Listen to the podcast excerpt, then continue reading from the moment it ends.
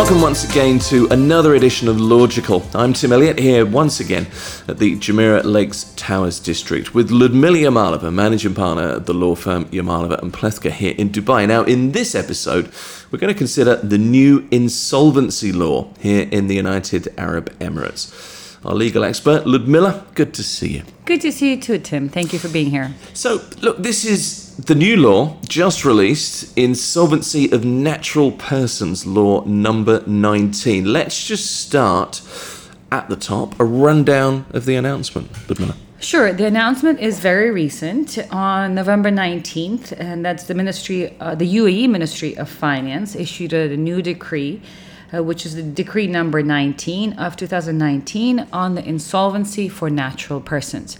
So it's um, it's very new, uh, sort of um, hot off the press. Uh, the law addresses issues of um, insolvency and restructuring of individual debt obligations uh, in the UAE, and it will come into effect in January 2020. So the law was issued in November, but it will actually come into effect in um, in January of 2020. So let's look at what we know about the law. It is a federal law. It doesn't apply to companies. Bankruptcy is generally associated with companies, insolvency with individuals, but it is a law that affects both citizens and expatriates in the UAE uh, equally. Yes, indeed. The law applies to both categories of um, uh, residents in the UAE, uh, alike expatriates or uh, locals. Uh, and um, the effect is to allow individuals in particular uh, either to restructure their obligations or uh, to liquidate or file for liquidation. So, how will the law address the insolvency of individuals? I mean, in, in many jurisdictions, debt is dealt with in uh, one of two ways essentially, pay or become insolvent and work out a deal. Well, the biggest issue in the UAE and why this law is um, a very welcome uh, development is that until this law, at least as far as individuals were concerned, uh, uh, announcing or filing for insolvency um, would lead to criminal penalties. So, in a way, being insolvent or uh, being bankrupt was a criminal offense. Mm. Uh, now, with this new law, uh, we're moving away from criminalizing insolvency and allowing, in fact, um, various or offering options to the individuals to help them with their uh, with their debts or the change or the uh, challenges in their financial situation. So, on the one hand, the law allows individuals either to help them restructure their obligations. On the other hand, uh, if that's not possible, it allows them to file for liquidation and um, go through the whole liquidation of funds and assets in order to uh, settle whatever uh, debts they may have uh, to whatever proportion that their current assets um, uh, may cover. You mentioned restructuring there, and I think that's an important point because this uh, law would apparently allow, and this is it's court depending, but it would apparently allow a person to be able, under the law, to take out a structured loan, which essentially is akin to a consolidation loan. And in the UAE, consolidation loans are, albeit available, but they are rare at this point. Well, indeed, and then especially rare, if not in the past would have been impossible for someone who finds himself or herself in financial uh, distress mm. uh, and, in fact, a failing on covering their existing obligations. Uh, in those cases, um, banks or any other financial uh, institutions in the UAE would not even entertain uh, offering any kind of lines of credit uh, to help those who are in distress. So, uh, with the introduction of this law, although we still have to see exactly how it w- will play out, uh, there is a provision in the law that allows for debtors uh, to fi- to request or apply for a loan at the bank as long as the court approves it. Uh, so that's the caveat, and based on that the, the drafting of that particular provision, it suggests, as you said, uh, that there may be an option for debtors uh, to apply to the uh, to, for a loan to the bank in order to facilitate repayment of their pre-existing or ongoing obligations. So it is an attempt to decriminalise the issue of being in debt, Ludmila. But what does the law actually allow? What's the, the structure here? How's it done? Uh, well, that's a good question because there is, in fact, a structure that is now expressly provided for in the law. Uh, so, um, in, any, in no particular order, but um, the so the structure goes along the following uh, ways. If, let's say, somebody finds themselves in financial distress and they need to, uh, they need to restructure their financial obligations, uh, they must file an application with the court. So it's not that I just declare, okay, I cannot pay to with my creditors, and I ask them to uh, to restructure my obligations by virtue of showing them the law. Uh, that's not the process. The process is that you're required to file a court application.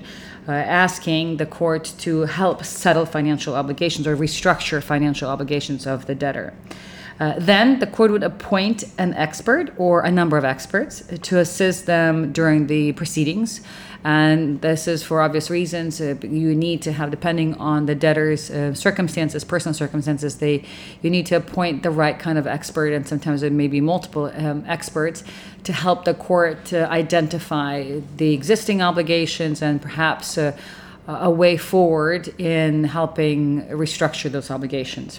And uh, in the law, there's a provision for of about 22 days plus, uh, plus or minus for the experts then to provide a plan or to devise a plan as to how they may propose for the court to consider to help the debtor restructure um, their obligations.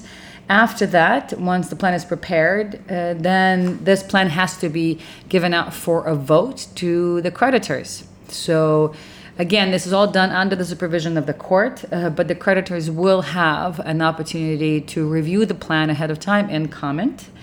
And um, and then once they've had a chance to review the plan, then there'll be a meeting with the court at the court with the expert and the judge and between the debtor and the creditor for them to go over the plan together and uh, identify a, a plan uh, that is uh, more or less acceptable to all, and uh, then uh, have a plan to for for its execution. Uh, all of that has to be done under the court supervision from the beginning till the end. Any thoughts on how long that may take? Uh, well, it, um, it, it depends really on the personal circumstances of the the debtor, uh, but the idea is to help expedite uh, the for, for all parties concerned the resolution to this particular dilemma, if you will, because um, it's um, all parties concerned need to have some sort of uh, some sort of certainty in terms of what um, what time they need to help them. Uh, modify their expectations. Hmm. Uh, in that regard, there isn't any specific date that's mentioned in the law, uh, that requires for the parties to resolve this within a, a, specific date. So there are dates such as, okay, for the experts, uh, they have about 22 days or more, mm. for example, to come up with a plan. Uh, then parties have up to 10 days, 10 days or more to review the plan and have their first meeting. Uh, but there's all, there are always provisions in the law that allow for other eventualities uh, that ultimately are based on the individual's personal circumstances. So there isn't a specific limitation uh, or time frame, uh, but there is a guiding principles uh, to help parties at least plan something along the way. But it's it's really difficult to I guess to tell, or it, by by the same token, to even expect for sure. this law to address something like this because it can be highly complex. I mean, it does. Uh, clearly, it does depend, but you can see how quickly the time uh, can go by. And the reason I ask that is because if you look at the the time scale there, that's a four to five week minimum time scale. What happens once you file at the court to any payments that you're due to make or any obligations you might have. What happens in that interim period? Everything just stops, in theory. Well, uh, there are different things that can happen. And one of the biggest things that happens with regards to debtors in the UAE is that in most cases, when you have a loan, for example, uh, let's say it's a mortgage. You mm. bought a property and you've done this on your in your own individual capacity, and now you cannot pay that loan. As part of the mortgage system or structure in the UAE, the the bank takes ultimately two guarantees: one being the property, and the other one checks. So, are these supposed dated checks? So, when you take a mortgage, now you've issued the bank, you've given the, to the bank a number of signed checks, but uh, usually undated and there is no amount mentioned. So they're blank checks, but they're signed. and that the banks in the past have required as guarantee for obtaining a mortgage. Now, in that case, let's say you don't you stop paying your mortgage because you're not in a position to pay a mortgage anymore, you've lost your job or what have you. The banks still have the checks, and these checks uh, in the UAE are actually a separate legal right. And that's a right that is separate from the agreement or perhaps commercial transaction under which they were issued. But in legal terms, this they're treated as separate. So now, let's say you're going through this, you've now apl- uh, applied to the court to help uh, restructure your current obligations, but now because you haven't been paying to the bank, the bank has gone out and cashed some of the checks that you, the guarantee checks that you have issued to the bank, and any check now that is above uh, 200,000 dirhams is still criminal. Uh, so in that case, even though you're going through the proceedings with the court, uh, those elements of, of your obligations uh, run their own course, and there isn't really uh, it's an, there's no automatic freezing of those obligations. So therefore, the bank can still cash the checks and then file a case with the police. And um, that is a criminal case that, that will be attached to the uh, to the check. Not to so much the breach of your repayment obligations for the mortgage but rather a breach of or of, of the dishonored check However, with this law, the one introduction that it has um, offered is to re- for the parties to request for the court to freeze that those proceedings, the criminal proceedings. In other words, there is still there, there will still be a criminal case, and perhaps there will be other repercussions related to having a criminal case attached to your name. But at least the authorities will not proceed on it. Uh, if you have requested, then that's if you have a case filed with the court for restructuring of your obligations. One, and then two, you requested the court to uh, to to communicate with authorities to help uh, freeze, at least for example, the criminal proceedings of the case. Uh, so in that case, you can, uh, at least as far as criminal proceedings, you may be able to get the authorities involved to help you freeze them. With regards to other type of obligations, for example, let's say there is no no checks involved, and you just you owe somebody money because you borrowed, let's say, ten thousand dirhams for. Um, a, a credit card loan, but uh, you borrowed from a friend. There's an agreement in place, but there's no specific guarantee. If you have filed a case with the court for restructuring of your obligations, then that particular uh, obligation will now be frozen until the courts have come up with a plan, a restructuring plan. So anything, in other words, civil or commercial in nature will be frozen. Anything criminal, you need to ask the court specifically to potentially uh, freeze uh, the proceedings until the final plan on restructuring of obligations. So there is effectively a breathing space there allowed for in the law. Uh, for sure, and that's um, a huge relief for for anyone who's lived in this country for long enough and has had uh, difficulties, financial difficulties, uh, until the introduction of this law. And once again, we don't know exactly how the law will be implemented, but until at least this um, uh, this law, we've seen this law in print, there wasn't any such breathing room uh, under the previous system. No, and and this is the point, isn't it? Getting into debt is hard enough, not just financially. It is also an emotional time, something to to deal with. So I guess one of the, the, the positive aspects of this is that it, it does attempt to address the human side of the debt issue. Well, for sure, but um, that's one, and two, it also addresses perhaps the dis- discrepancy or the divide um, between sort of the laws and, and and the objectives and the goals of this country and. Uh, uh, I guess the very the human, very the very human elements of businesses and and people uh, not doing as well uh, in their lives as they perhaps once were or they were hoping uh, to do. And so it's it's much more now it brings the law uh, closer to uh, bankruptcy and insolvency laws that have existed in other countries for much longer. Now, there's one other aspect to this law. So, uh, if you can apply to the court to either help you restructure your obligations, that's when you believe, if you believe, and perhaps the court will ultimately believe that you can restructure your obligations. And that's a provision that has existed in many other countries for many for, for many years and it's been highly successful because if you not only give people that breathing room, but also help them with the right parties involved to restructure and monitor their uh, financial obligations uh, and and acts, then you're it's a it's a win-win all around. Mm. Uh, however, let's face it, there are plenty of uh, cases where that's not possible, perhaps because the debts are too great, or because the underlying model um, uh, dur- uh, upon which these debts became or arose uh, is just it was flawed from from the beginning. Therefore, it's not possible to restructure. So you ultimately have to go into liquidation.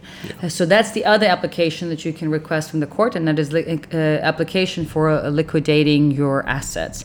So once again, you have a, a formal court um, filing, a court proceeding, where you're asking the court to get in, uh, to get involved and help um, work with the other debtor, uh, with the other creditors to help you liquidate what you have of value and redistribute it, uh, the remainder of it um, amongst the, the many creditors that you may have.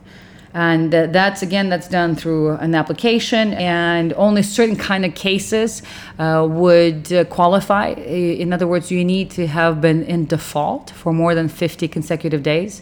So it's not like I lost my job today and tomorrow I cannot pay my uh, my mortgage payment, for example, that's not good enough. It needs to you need to have been default for at least 50 days, uh, and then. Um, creditors or debt, debtors may request for liquidation of funds um, under special conditions. And uh, uh, once again, the court will appoint um, a, an expert and a secretary, and then um, sort of a team of experts, if you will, to help um, assess uh, the debtor's uh, portfolio and all of the debtor's assets. And as part of it, the debtor also has to submit uh, proof and list of assets that may exist outside of the UAE. Mm-hmm. Uh, because once again, this is for the purpose of uh, the court uh, re- studying what the debtor potentially may have of value and figuring out a way to liquidating all um, all those assets and dis- redistributing proceeds amongst all of the creditors. Um, so that's again all done under the court's um, uh, control and supervision and that's a, a, an, application that's different from an application to help restructure your your financial obligation. That's actually an application for bankruptcy, if you will, in other jurisdictions. But in this country, in particular, bankruptcy is more associated with uh, corporate bankruptcy. But um, for individuals, it's, it's liquidation. But ultimately, what it means is that I've gone bankrupt. I have no more money to pay. Please help me settle whatever uh, whatever obligations I have, uh, even if it's 10 cents to a dollar. Uh, but at least in that way, everybody has been paid, even if it's partially, and and individuals who have gone through this liquidation can now move forward and and continue to, I guess, live life and potentially build uh, new opportunities. So, when it comes to procedure in the court, obviously we need to ensure, the court needs to ensure that the truth is told, both by the debtor and by the creditor. Well, indeed. Uh, and um, there are specific provisions in the law that um, make it very clear that, for example, from the perspective of the debtor, it's um, they cannot be asking the court uh, for it's a, uh, for the court's guidance and assistance in helping them restructure their obligations if uh, if they want to be able to buy themselves uh, some sort of a luxurious item, you know, or go on a cruise somewhere. So in other words, yeah, that that's there has to be some uh, some good faith mm. uh, request and good faith uh, objective in, in uh, helping and seeking the court's uh, involvement. And therefore, the courts will not approve of any request that perhaps would lead to the debtor's um, luxurious lifestyle or, or requests to restructure uh, payments uh, in favor of one party over the other um, at the at the um, you know to the benefit of one party and uh, to the loss of the other. So, for example, I have a yacht. And I'm falling falling behind on my yacht payments, and so now I'm asking uh, for the courts to help me repay my yacht obligation so that I can continue to use the yacht, and that would be uh, to the detriment of perhaps. Um, another another party to whom I own money, let's say for I don't know my website. Let's say I have a, some personal website, and I owe money to that party. Uh, or to even my local store where I may have a line of credit because of my good relationship with someone. So I can't basically have request the court to uh, help me uh, sponsor my high lifestyle to the detriment of other parties or other creditors. So creditors have to be treated equally. And to that end, uh, there's specific provisions in the law that require for the debtors to be truthful to the court. And any any misrepresentations or misstatements can be quite uh, uh, heftily uh, penalized by virtue of fines, anywhere from 20,000 dirhams to uh, 100,000 dirhams, for example, and including potentially criminal uh, criminal sanctions and imprisonment, and that's ultimately because you would be lying to the court. Uh, similarly, there are certain provisions in the law that regulate um, the same sort of expectation of honesty uh, from the perspective of the creditors, uh, because it's also possible and uh, that for certain creditors will come forward and claim that they are they're, they're owed much more money than they truly are. Mm. And I'll tell you that is um, in one uh, particular case I can see this um, play out. As for example, when you take that same mortgage from a bank uh, or car loan. Uh, the checks that you write to the car company or to the bank for the car, in fact, um, can be for much greater value uh, than what you owe the bank. So, and that's just how the system here works. So, let's say one of the checks uh, that you would write to the bank for a car loan is for the entire value of the uh, of the loan. However, if you're on year three out of your year five, loan, then you will you will have already paid a good uh, proportion or portion of that loan. And so for the bank to present the the check for the full amount of the loan would be a misstatement and would be inappropriate. So in cases like this, I can see that this provision in particular is very useful because it will require the creditors to be honest with the court as well. And equally so, there are penalties uh, from monetary to criminal um, that apply to creditors as well who are being dishonest before the court in these proceedings. Federal Insolvency Law number 19. That's another episode of Logical. In a future podcast, we'll be covering company bankruptcy law, so check back soon for that. Ludmila Yamalova is the managing partner of the Dubai based law firm Yamalova and Plewka. As ever, Ludmila, thank you. Always a pleasure, Tim. Thank you very much.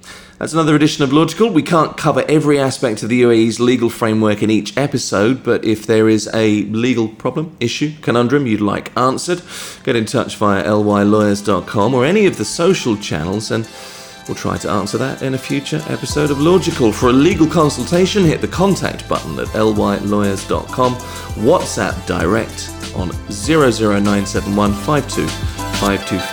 52511.